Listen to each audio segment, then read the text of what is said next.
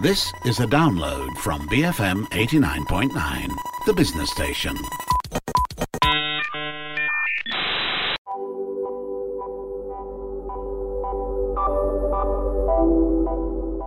Selamat datang ke Bila Larut Malam Rancangan yang membincangkan fenomena budaya moden. Saya Hanif Baharudin.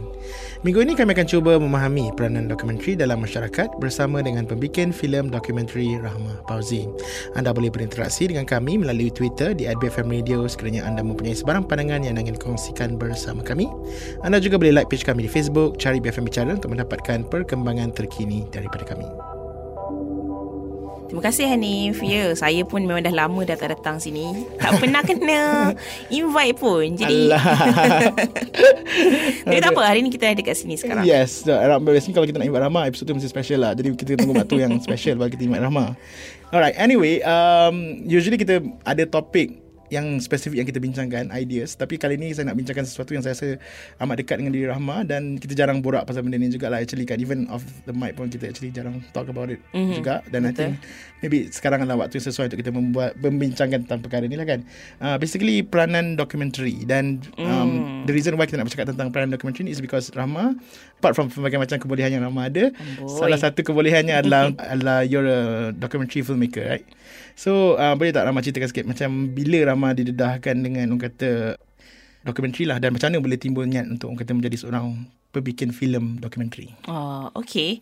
Tapi sebelum tu saya juga berminat nak tahu kalau mungkin sebelum saya masuk ke sini kalau mana-mana pendengar kat luar sana yang ada favourite dokumentari yang uh, mereka pernah tengok tu dekat Netflix ke, dekat Pawagam ke, tweet lah dekat uh, kami dekat BFM uh, dan bagi tahu kenapa suka dokumentari kan. Saya teringin juga nak tahu sebenarnya orang Malaysia ni tengok dokumentari ke tak kan. Yes, ya yeah, itu dan itu adalah satu persoalan yang ah, saya rasa memang relevan untuk ditanyakan betul. kepada I don't know whether it's just Malaysians lah kan. Mm-mm. Tapi saya rasa memang viewership untuk dokumentari dan filem biasa uh, agak berbeza apa lah kan. kan. Apa, apa sebenarnya macam what's the landscape looking like. Mm. Um, anyway, uh, yeah saya Didedahkan dengan dokumentari saya rasa seperti mana banyak lagi rakyat Malaysia yang didedahkan dengan dokumentari especially kalau kita dilahirkan dalam tahun 1990-an biasanya orang uh, agak familiar dengan National Geographic, Discovery Channel sebab waktu tu Astro rasanya macam pun baru membesar. Saya tak pernah ada Astro membesar.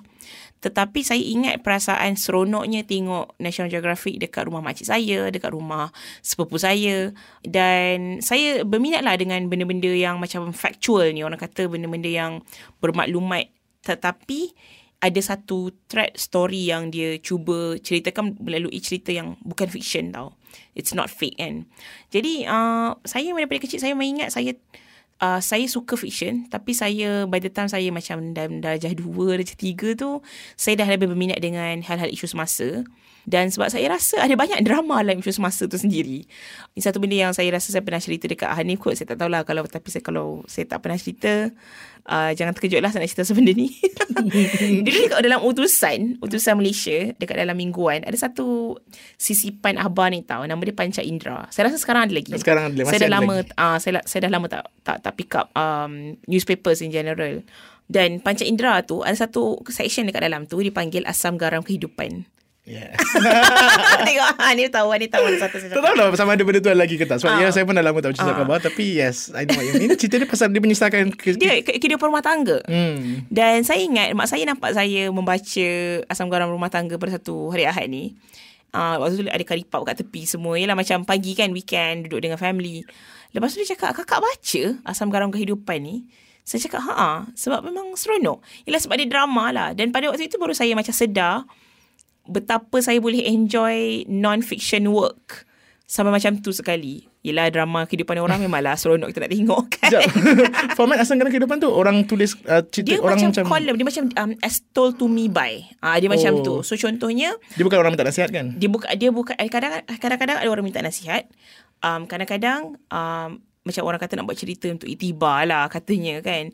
Ada juga yang macam oh, hari tu saya jumpa dengan makcik ni, makcik ni ada masalah dengan rumah tangga dia macam macam mana. Ya macam tu lah. So um, itu pendedahan saya lah. So agak kelakar. Dia ada Discovery Channel, dia ada National Geographic and then there's Asam Garam Kehidupan. um, yeah. tapi apa yang saya betul-betul uh, saya memang rasa orang kata pick my interest tu bila when I was probably 12 or 13. Waktu tu saya start menonton movie-movie uh, Yasmin Ahmad, Amin Muhammad dan saya perasan ada elemen dokumentari dekat dalam kerja-kerja seni para uh, pembikin filem ni di mana diorang often ambil pelakon yang bukan profesional ataupun tidak dikenali umum dan juga menggunakan adegan-adegan yang macam sangat it's a very day to day life punya event. Dan saya ingat saya macam get drawn into it. Um this is very easy lah tapi saya ingat saya terkejut dengan betapa rawnya cerita tu sebab uh, cara shooting style because kita semua used to Hollywood punya style kan. Uh, banyak action. So it's very slow and I realise that ini sangat close dengan kehidupan saya alami hari-hari dan saya sangat minat dengan cara tu. Dan saya perasan apabila kita menggunakan dokumentari kita actually can talk about real life. So there's always ways to talk about fiction work in real life. So for example, macam kita nak cakap pasal cerita Get Out by uh, Jordan Peele. Um, boleh ada satu satu kritisism uh, social untuk uh, rakyat Amerika kan tentang um, bangsa dan sebagainya. Tapi saya rasa melalui dokumentari lagi banyak ruang untuk kita bercakap tentang benda-benda macam tu. Dan saya rasa macam pada waktu itu saya rasa macam dokumentari macam boleh jadi satu agent of change um, dan ini membolehkan kita bercakap dengan isu-isu yang lebih grave lah. Uh, yang lebih macam dan satu dokumentari yang baru-baru ni contohnya The Kleptocrats dan banyak orang cuba nak uh, buat dokumentari tentang 1MDB dan sebagainya The Kleptocrats just came out uh, I think this year dan pada saya itu satu benda yang menarik. Dan uh, sejak itu saya memang rasa okay saya memang nak jadi jurnalis tapi bila saya sedar yang macam okay buat video ni pun best juga then that's one time when I was like okay I need to learn how to be documentary filmmaker. And that's how it started. Hmm, sebenarnya gabungkan uh, minat uh, Rahma terhadap medium film tu dengan also dengan minat untuk menjadi seorang wartawan lah jurnalis lah jadi jadi mm. the product is and product is mungkin documentary pembikin film documentary yes. lah kan ha okey so jadi um, biasanya kalau berdasarkan pemerhatian kita macam contoh yang Rahma bagi tadi tu pun menunjukkan bahawa terdapat pelbagai macam jenis documentary and of course uh, the the format is documentary tapi apa isu yang ingin diketengahkan pelbagai. Ramai bagi contoh Discovery Channel, National Geographic dan juga Sagaran Kehidupan as a form of like documentary which is a good example betul, I think. Betul, Yeah, so so jadi kalau kita fikirkan macam um, apa apa isu yang Rahma dekat dengan hati Rahma dan isu yang Rahma ketengahkan dan dan telah Rahma hasilkan lah your body of work if you don't mind sharing lah. Okay, okay. um, isu yang saya minat biasanya apa yang saya minat uh, sekarang uh, saya tengah dalam proses uh, bikin satu filem di California dan it's about political representation of uh, Arab Americans dekat California. Dan sebelum ni satu lagi filem yang agak panjang juga saya hasilkan tentang migrant dan refugees di uh, Malaysia. Dan saya saya punya minat memang sudah gravitate ke social justice dah lama. Memang saya minat dengan kerja-kerja aktivisme dan sebagainya. Dan sebab pada saya macam tapi filem ni dia lebih menyantuni uh, isu-isu ni dengan penuh poetik dan dia uh, becomes a medium untuk kita bercakap tentang isu-isu yang kalau tak kita kita tak selesa pun nak bercakap tentang benda ni. Hmm. Kalau print media bagus, artikel reported and everything cuma tak semua orang ada masa untuk memahami setiap perkataan tu. Dan kadang-kadang the way story tu dituturkan sangat berbeza dengan cara yang kita biasa. Tapi filem dia agak mudah sebab dia ada visual images and images speak thousand words kan. Um, so ini topik-topik yang saya minat lah dan saya rasa filem merupakan satu medium yang sangat baik untuk kita bercakap tentang isu yang kita sangat tak selesa. Contohnya kalau kita cakap tentang migrant uh, workers di Malaysia, it has a lot to do with our history. Um, KLCC for example dibina dengan tangan-tangan pekerja asing yang mungkin separuh daripada mereka tak ada permit pun untuk bekerja di sini. Dan mungkin um, suku daripada mereka sudah pun menjadi rakyat Malaysia uh, dan juga para uh, refugee Rohingya yang uh, mulai datang ke uh, Malaysia pada akhir tahun 1980-an dan sebagainya. Jadi bila saya buat juxtaposition antara KLCC dan uh, juga uh, cerita seorang refugee Rohingya ni uh, betapa dia yang memasang cermin dekat KLCC tu syarikat dia yang bekerja kat situ dan dia merupakan pendatang tanpa izin pada waktu itu dan betapa dia ni sekarang trap di Ampang sebab tak pergi mana-mana sebab dia tak ada pasport dan sebagainya. Dan saya rasa ini adalah satu isu yang macam tanpa kita boleh membayangkan KLCC di belakang ikon-ikon yang sebegini, it will be a bit hard for us to try to confront uh, isu-isu ni dengan lebih mendalam. Dan saya rasa filem merupakan satu medium yang baik. Jadi itu social social issues dan juga aktivism. Tapi pada masa yang sama, pada saya filem has to be enjoyed as films. Meaning, kita suka melihat dokumentari filem sebagai satu mekanisme untuk activate sesuatu uh, conversation, untuk activate satu diskurs di dalam masyarakat dan sebagainya. Tapi, ia tidak seharusnya berlaku dengan hanya begitu. Maksud saya di sini adalah documentary film has to be enjoyed like films. Kalau kita masuk ke dalam filem dan kita rasa there's visceral reaction, kita rasa macam kita sedih, kita terkejut, kita berpeluh, documentary film harus memberikan efek yang sebegitu.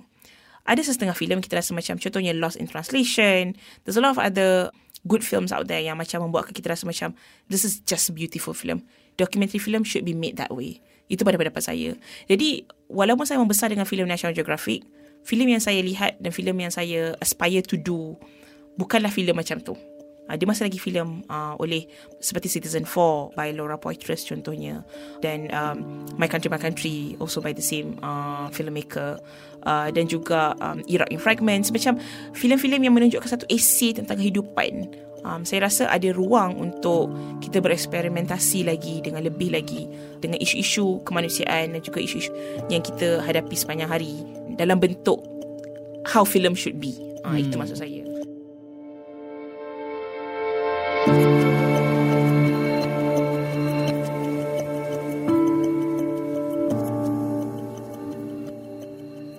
Anda sedang mendengar perbualan tentang dokumentari bersama dengan pembikin filem Rahmah Pauzi. Kami akan berehat sebentar, jangan ke mana-mana. Kami akan meneruskan perbincangan selepas ini. Saya Hanif Baharudin, PFM 89.9.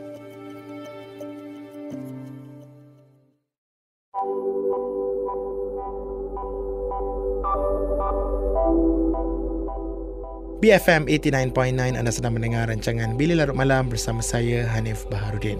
Minggu ini kami meneroka peranan filem dokumentari bersama dengan pengarah Rahmah Pauzi. Sebentar tadi bila telah kongsikan bagaimana filem dokumentari itu boleh didekati dari perspektif seni. Jom kita dengar sambungan perbincangan tersebut. Ya, dan itu adalah satu, satu benda yang kadang-kadang orang tak fikirkan bila bercakap tentang dokumentari kan. Mereka selalu beranggapan dan uh, to a certain extent you can't really blame them yang bahawa dokumentari itu is very literal, very in your face, mm. very um, dry cakap pasal isu straight to the point uh, commentary on whatever whatever issue yang dia akan nak diketengahkan lah kan. And pada awal teman-teman kita tadi uh, Rama ada sebut tentang Get Out as a film yeah, that, that is good because it's a film but it's also a social commentary mm. kind of film kan. Jadi um, biasanya macam kalau orang nak dapatkan message they tend to appreciate that kind of film more because dia bukan saja film yang entertaining tapi pada masa sama entertaining dan juga ada that social commentary thing lah uh, aspect lah kan. Uh, tapi pada masa sama uh, documentary shouldn't be seen tidak patut dilihat hanya berdasarkan lensa oh apa message yang nak disampaikan uh, orang kata filem doku, uh, dokumentari ini tapi bersama ianya boleh dihasilkan dengan cara yang lebih lebih berseni lah kan betul hmm. um, itu yang saya cuba sampaikan sebab bila kita cakap pasal dokumentari orang suka cakap boring hmm. Kalau saya cakap buat apa buat dokumentari filem Oh macam National, National Geographic ya Dan kalau dokumentari je Mesti pasal binatang Kan yeah. Tak boleh pasal benda lain Betul tak kan hmm. Well, it's not like that. And even documentary di Netflix pun saya rasa macam ada banyak choice. Uh, dan saya rasa benda-benda tu sangat menarik. Cuma masih lagi documentary yang paling bagus yang macam the most watch documentaries on Netflix are still documentaries yang masih lagi berkisah tentang travel, street food dan pergi tempat baru, mengembara dan binatang. It's still that. Padahal ada banyak lagi dokumentari lain. Saya baru-baru satu tengok satu dokumentari uh, tajuk dia Tickled. Uh, ni on HBO. Saya tak pasti ada nak kena Netflix atau tidak. Uh, tentang satu kisah uh, investigative journalist ni di New Zealand. Uh, buat story tentang ada satu orang di uh, US. Dia orang kaya. Dia ada satu fetish. Suka tengok laki kena gelitik. Hmm. Story dia pasal tu je. Tapi nak menunjukkan macam mana you can get into someone's mind and history and you can look at macam mana reporting dilakukan melalui cerita-cerita yang kita rasa there's like something um, within it. So contohnya pada saya sekarang ni antara cerita yang saya suka nak tengok, saya tak dia kadang-kadang orang suka cakap tentang oh kalau uh, dokumentari mesti heritage sahaja. Tapi kadang-kadang tak perlu tentang heritage tu semata-mata. Contohnya saya ada buat dokumentari uh, baru-baru ni tentang kain lima dan kita pernah bercakap tentang benda ni sebelum ni. Tapi apa yang saya lebih tertarik tentang uh, proses dokumentari itu pada waktu itu. Kain lima merupakan macam kain songket tapi antara uh, dying heritage lah di Terengganu tak, tak banyak penenun lima dah sekarang. Dan itu story saya. Tapi pada pendapat saya apa yang menarik adalah bagaimana struggle penonton-penonton di Terengganu. Saya lebih tertarik dengan isu tu contohnya. So, itulah satu benda lagi yang saya rasa macam orang suka tengok dokumentari ni, dia suka cakap pasal a thing. Contohnya, it's about uh, animals, it's about travel, it's about... Padahal dia tak sedar yang benda yang membuatkan sesuatu cerita tu menarik adalah karakter tu sendiri, manusianya. Jadi kita tak tengok pada karakter development. So, we don't treat documentary semacam mana kita treat filem biasa. Jadi kita tak tengok uh, karakter ni uh, grow up ataupun tidak uh, apa dia punya impact kepada orang tu sendiri. Kita tak, tak tak lihat benda-benda tu. Kita cuma interview dan kita balik. Dan kita fokus kepada satu benda yang kita suka. Which is good. But what i'm saying is that there are other ways to look at documentaries and the the method and the process. And that's the whole thing that can make a difference. Hmm, adakah itu menjadi pergelutan dalam dunia dokumentari at least daripada perspektif pembikin filem dokumentari lah pada masa sekarang uh, macam mana nak keluar daripada kepompong format dokumentari itu yang ataupun pendekatan yang diambil untuk kata uh, menjadikan dokumentari itu lebih dynamic lah daripada apa yang biasa kita tahu mm-hmm. dan faham tentang dokumentari itu. Saya nak tambah satu lagi perkataan daripada apa yang Hanif cakap dynamic dan reflexive. Hmm. Reflexive di sini bermaksud there's a little bit of us in our work. So maksudnya kalau kita terlalu obses dengan cerita orang dan kalau kita terlalu obses dengan sesuatu benda tanpa buat refleksi dengan diri kita sendiri, what do I see in this? Contohnya, one of the reason kenapa saya suka nak buat dokumentari tentang migrant worker uh, empat tahun yang dulu, it was mostly sebab saya melihat how poetic it was that Malaysia was a nation of immigrants and we had our wave of immigrants. Dan saya pada waktu itu berada di Amerika Syarikat dan saya rasa perasaan keterasingan tu the feeling of never belonging to some some place. It's a heartbroken experience. And you can see a little bit of that overview di dalam dokumentari yang saya buat tu sendiri. Not necessarily that was what was felt by my subjects although that was um, at the end of it. Tapi ia bermula dengan saya berasa sensitif dengan perasaan tu sendiri. So dalam proses kita kita tak boleh semata-mata oh i want to get this done. Okay cerita ni tentang benda ni, cerita ni tentang benda ni. So, kena ada satu perasaan reflexivity tu. Itu yang saya cuba nak sampaikan. Tapi dari, dari segi macam apa yang Hanif uh, cuba tanya tadi, um, ada pergelutan tak dalam konflik. Macam mana kita nak keluar dari kepompong dokumentari ni kan. Dan saya rasa macam dokumentari is like film, there are a lot of school of thoughts. So, kalau kita pergi ke Europe, kalau dokumentari lebih ada satu cabang yang lebih artistik, yang kurang character driven. Contohnya dia tidak fokus kepada characters. Tapi kalau the moment you get into the American market, lebih character driven. It's all about what's going to happen to the character. It's all about not the issue is the characters. Tetapi kalau di uh, Europe, um, lebih kepada macam isu tapi macam mana kita nak tunjuk benda dengan lebih uh, metaphorical uh, contohnya. Jadi um, saya rasa pergelutan satu itu daripada school of thought. Untuk untuk orang yang betul-betul aware tentang benda ni, kita boleh cakap benda tu satu pergelutan. Tapi ada lagi satu um, spektrum, pergelutan dalam dunia komersial. Ada orang kata dokumentari ni boleh dikomersialkan, ada orang kata dokumentari ni tak boleh dikomersialkan. Ada juga orang kata dokumentari ni, this is like a thing that you would enjoy with your family. Ada orang kata it deserves to be in theatre because it's a film. Kan? Uh, dan saya rasa benda kat situ, dia sama ada, and, and sometimes there's also a question about, adakah audience kita ready untuk tonton dokumentari di Pawagam ataupun adakah kita tidak. So itu pun satu lagi benda yang kita perlu kisahkan. Dan dia, dia it's a chicken and egg situation. Di mana adakah kita perlu expose uh, mereka dulu? Dan orang akan faham benda ni ataupun kita kena buat dulu supaya dia faham benda ni. I think like it's the same conversation that you would hear di dalam dunia seni anywhere anyway. Ah, uh, sama juga macam BFM apa yang kita cuba buat? Okay kita nak buat talk show kita nak buat radio yang penuh dengan talk show sahaja. Oh but uh, Malaysians ready for it? Kita tak tahu tapi kita kena buat dulu.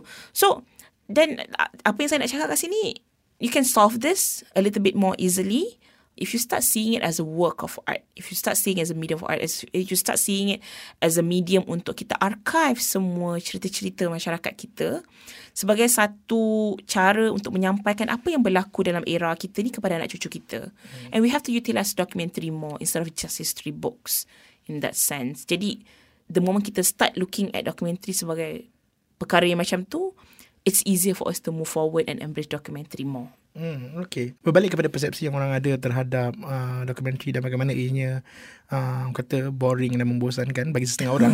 adakah itu sesuatu yang pembikin filem dokumentari fikirkan uh, dan adakah penyelesaiannya adalah hanya untuk membuatkan medium itu kata lebih lebih menarik sebab kalau saya kita fikirkan tadi kita sebut pasal how documentary is also form of art juga kan uh, sama seperti filem um, kita ada filem yang accessible kita ada filem yang yang a bit of like a art lah kan. Mm-hmm. in fact apa there is an argument art house uh. art house.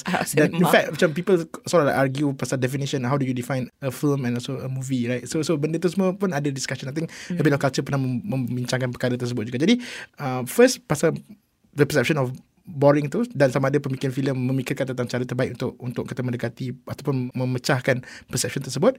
Dan soalan keduanya adalah adakah dokumentari itu memang by virtue niche kan? Dan dan kita bercakap tentang how it can be an agent of change tapi pada masa yang sama because it's niche how can it impact the community kalau ianya ianya like very niche and very targeted kan? Hmm. uh, kalau saya boleh jawab soalan nombor dua dulu uh, it is not a niche. Dokumentari in fact adalah satu medium filmmaking yang paling accessible out of all filmmaking methods. In a sense that budak umur lima tahun boleh pick up a camera and just film what he sees on the street. You know, film dia punya experience dan kalau kita dapat tahu, in fact, vlogger dekat YouTube semua cerita pasal dia punya uh, experience begini dan begitu um, merupakan it's almost like a diary, it's almost like recording. Dia adalah satu archive, arkib apa yang terjadi kepada kita kan dan the moment benda tu tidak the truth is not stretch it's somewhat factual dan itu merupakan satu documentary item. Sudah. Ha, jadi nak cakap benda tu sebenarnya sangat accessible. Jadi disebabkan itu jugalah dia boleh menjadi satu agent of change. Basically apa yang kita nak buat sekarang ni, the other people on the other end of the spectrum is already doing it. They are already doing it. So contohnya macam influencer lah, blogger lah dan cerita tentang macam-macam benda ni dah buat dah on that one end. The other end is a very gung-ho reporter yang hanya nak buat menulis nak buat investigate investigation tentang corruption ke apa ke only in the certain format. Why don't you meet halfway? Dan kita kita tengok benda ni maksudnya macam jangan skema sangat lah cuma nak buat uh, mesti mesti you you have to file 20 page report first uh, in order to make sure that okay I get everything right tentang uh, isu yang cuba untuk cover tentang isu corruption ni kan dan pada masa yang sama this whole macam talking to the camera influencer style, you're so full of yourself and trying to talk about yourself. Try to talk about other people. Then you meet halfway. Dan saya rasa macam kita sebenarnya sudah berada di dalam spektrum tu. Cuma kita tak bergerak ke arah satu sama lain. Kita tak cuba menjadi magnet untuk uh, satu sama lain. Uh, tu isu dia lah pada pendapat saya. Um, apa nombor soalan yang pertama tadi tentang uh, sama ada orang kata persepsi um, dokumentari tu membosankan adalah sesuatu yang pembikin filem mm, dokumentari mm, fikirkan mm. dan juga ya yeah, sama yeah. ada korang fikir macam oh how do you go about it how do you change that perception kan Baik. saya rasa dekat situ pula documentary as any other form of work. Uh, macam media dalam juga art. Or anything that you do every day. Kita ada satu benda kita akan tanya. Who's gonna use this? Siapa yang akan guna benda ni? And who's it for? Benda ni untuk siapa? Kan? Um, dan di sini dalam dokumentari benda paling penting dan simple adalah audience. Siapa audiensnya jadi pada pendapat saya ada orang yang akan sentiasa nak buat sesuatu untuk the general public the masses ada orang hanya nak buat benda ni uh, uh, buat dokumentari untuk orang yang dia tahu boleh betul-betul melakukan perubahan ni di dalam parlimen contohnya maybe it would make sense untuk saya buat dokumentari tapi hanya untuk 20 orang yang akhirnya akan jadi policy makers. Kalau saya nak cakap tentang okay, uh, pencemaran udara ke apa ke, kalau saya cakap dengan ramai orang tapi saya tak tahu cara nak bercakap dengan orang-orang tu dan mereka tidak boleh memberikan perubahan dalam masa yang singkat, baik saya target orang yang memang betul-betul boleh buat perubahan dengan benda ni kan untuk aktivis, untuk policy makers. Dan kadang-kadang it's more of an awareness. Kita cuma nak bagi dia satu pengetahuan. So that's what National Geographic and also Discovery Channel are doing untuk general public. Satu benda yang kita macam, oh, the more you know, the more knowledgeable you become kan? Uh, so I think ada different purposes dan juga different audience. And and although memang saya agree dengan apa yang Hanif cakap tentang mungkin ada pergelutan di antara filmmaker-filmmaker sendiri kan bila kita nak cakap macam mana dokumentari ni adalah adakah untuk semua orang ke adakah untuk uh, setengah orang je ke. Saya rasa pergelutan tu ada tapi saya refuse untuk melihat pergelutan sebagai satu pergelutan. It's just a different school of thought. It goes back to who's your audience. Dan saya rasa kalau kita lebih mindful tentang apa yang kita buat ni, the purpose of our work, in general, it's gonna be good anyway. Hmm. Rama dah menghasilkan uh, dokumentari saya rasa uh, di Malaysia dan juga di Amerika Syarikat kan. Yeah. What's the difference? Apakah perbezaan uh, orang kata dunia dokumentari di sana dan di sini in terms of daripada perspektif Rama sendiri sebagai seorang pembikin filem dokumentari dan juga um, the landscape dan the market di sana dan di sini. Uh, pada pendapat saya satu benda yang saya akan sentiasa rindui uh, di sana adalah uh, the people's perception. Orang-orang dekat sana, masyarakat sana lebih terbuka dengan uh, dokumentari-dokumentari sebab not necessarily dia smarter cumanya mereka lebih aware tentang betapa adanya pelbagai jenis dokumentari dan potensi sesebuah dokumentari sendiri. Jadi apabila kita membincangkan tentang dokumentari, they would go in and they would be okay to pay for it. Dia akan macam saya sendiri oh seronoknya tak sabar nak tengok dokumentari tu. So sebagaimana kita sekarang ni apa teringin nak tengok cerita yang paling hit dekat pawagam um, Toy Story ke apa ke. Semacam itu jugalah orang rasa tak sabarnya nak tengok bila ada satu dokumentari yang bagus keluar. So saya rasa itu satu benda yang macam it's a long way for us here dan saya rasa kita perlu mendidik masyarakat kita untuk bukan sebab dia uh, masyarakat kita tidak mahu embrace dokumentari pada pendapat saya mereka tidak pernah diberikan dokumentari yang baik untuk mereka sukai to begin with. So, so saya tak percaya yang masyarakat kita tidak mampu untuk buat benda ni. Saya lebih kepada you never given a good documentary to begin with then how can you appreciate documentaries like I appreciate documentaries for example. So itu sangat penting untuk kita sedar yang kita tak boleh expect untuk orang appreciate kita punya kerja tanpa kita pernah educate dia orang tentang apa benda tu kan. Uh, itu satu perbezaan yang saya sangat ketara pada pendapat saya uh, dan juga form dokumentari mereka mereka lebih forgiving in terms of kalau dokumentari macam pelik sikit ke lain pada lain ke mereka sangat terbuka untuk terus menonton. Uh, satu benda yang saya sangat suka. Uh, dari segi landscape saya sekarang apa yang saya minat untuk macam fahami adalah funding landscape. Sebabnya dokumentari takes a long time to finish. Sebab there's always ending dia sentiasa terbuka. So contohnya kalau saya follow Hanif satu bulan tiba-tiba bulan kedua Hanif ada satu cerita lain bulan ketiga cerita lain saya punya dokumentari tak akan habis kan and um, dan itu membuatkan uh, kadang-kadang funding kita agak terbatas dan most of the time you have to start documenting on your own first. Cuma perbezaan dia pada pendapat saya ada banyak funding dan juga people lebih embrace uh, dengan medium ni jadi orang lebih terbuka untuk memberikan sumbangan dan sebagainya. Um, tapi satu benda lah, documentary is not sexy in a way that it does not give you a lot of money lah. Um, sebab, tapi ada satu benda yang sangat melegakan dan juga kosnya agak agak rendah. Jadi, dekat sana dari segi landscape funding, tu berbeza. Yang kedua, kat sana orang sangat confident. Okay, I want to make this documentary, I'm going to start doing it right now. Dekat sini, orang masih lagi tidak, macam, they, they don't know how to work on documentary. So, orang agak terbatas, orang tak pasti sama ada mereka patut start dulu ke acquire funding dulu. Ha, contohnya begitulah. Tapi of course, I think keterbukaan tu it's always a thing that you favor wherever you are. And to me, itu satu benda dari yang saya tak dapat. Yang saya rasa masyarakat kita kurang di sini. Keterbukaan daripada segi menerima, uh, menghayati kerja tu dan juga keterbukaan dari segi menyumbang. Uh, begitulah.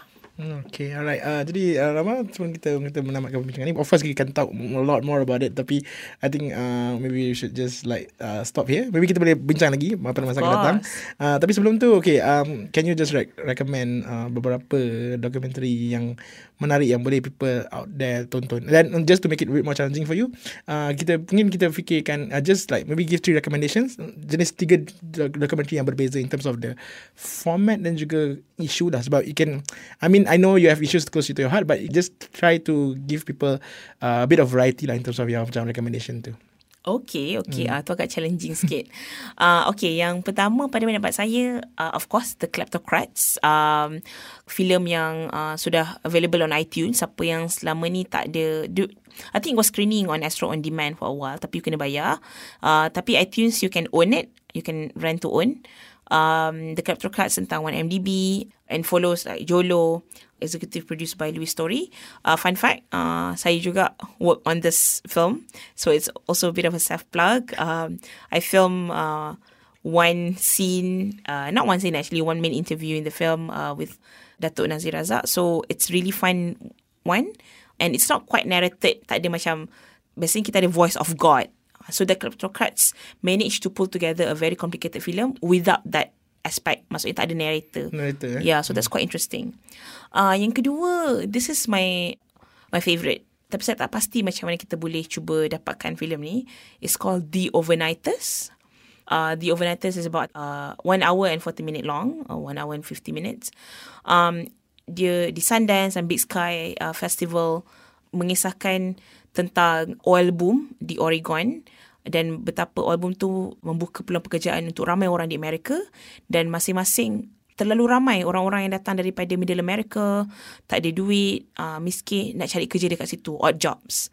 Dan uh, tentang seorang paderi ni yang membuka rumahnya dan juga church dia untuk orang-orang ni datang uh, dan tinggal di situ sementara mereka cari kerja. Tapi ada banyak konflik yang arose along um, this process di mana banyak juga orang-orang yang datang tu adalah sexual offenders and it also reveal a little bit about the, the pastor himself which is really really humane and very very interesting. Saya sangat uh, encourage uh, untuk uh, cuba um, cuba tonton uh, filem ni. Filem yang ketiga merupakan filem uh, yang saya sangat suka juga uh, Citizen 4 yang tadi saya dah mention. Uh, saya rasa ini agak familiar. Saya cuba nak cari satu lagi filem yang orang tak berapa dengar tapi saya macam alamak nanti susah pula orang nak cari kat mana hmm, kan. Betul betul. uh, so Citizen 4 agak mudah nak dicari uh, nak dijumpai di internet saya rasa boleh rent dan sebagainya. Uh, oleh Laura Poitras tentang Edward Snowden dan juga the NSA punya uh, spying uh, issues. Dan uh, filem filem ni merupakan trilogi uh, My Country My Country, My Citizen 4 dan juga Risk ketiga-tiganya oleh uh, Laura Poitras yang uh, menghabiskan tenaga dan masanya over the past 15 years to work on uh, surveillance issues and juga American invasion. So that's really interesting. Oh dan juga The Overnighters tadi yang saya sebut tadi tu pun 2 tahun. Filming sahaja ya. Jadi filem tu sendiri nak habiskan tu 3 4 tahun. No fiction films would have to take that long. Boleh. Yeah. So there's so much uncertainties and I think it's really beautiful. Ah uh, itulah. Itu saya punya cadangan setakat ni. Alright, okay. Jadi uh, kepada pendengar di sana, of course, I think some of them you can you boleh dapatkan uh, online, tapi some of them might be slightly a bit more difficult, seperti yang Rahman cakap tadi. Tapi cubalah kalau boleh dapat, maybe we can start and try and watch all these documentaries kan. Okay, uh, terima kasih banyak Rahman. Okay. Till next time. Terima kasih.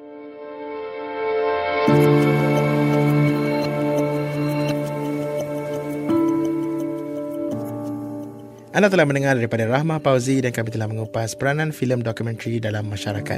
Kongsikan sebarang pandangan yang anda ada berkenaan episod kali ini di Twitter kami at BFM Radio. Untuk mendengar episod-episod Billy Larut Malam yang seterusnya, sertai kami setiap Rabu malam selepas pukul 12.30 malam. Jika anda ingin mendengar episod kami yang sebelumnya, anda boleh stream atau mak turun podcast kami di bfm.my slash blm.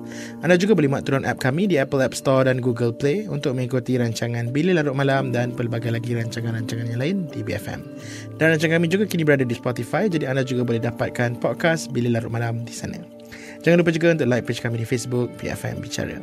Sekian, saya Hanif Baharudin. Selamat malam dari kami BFM 89.9 The Business Station.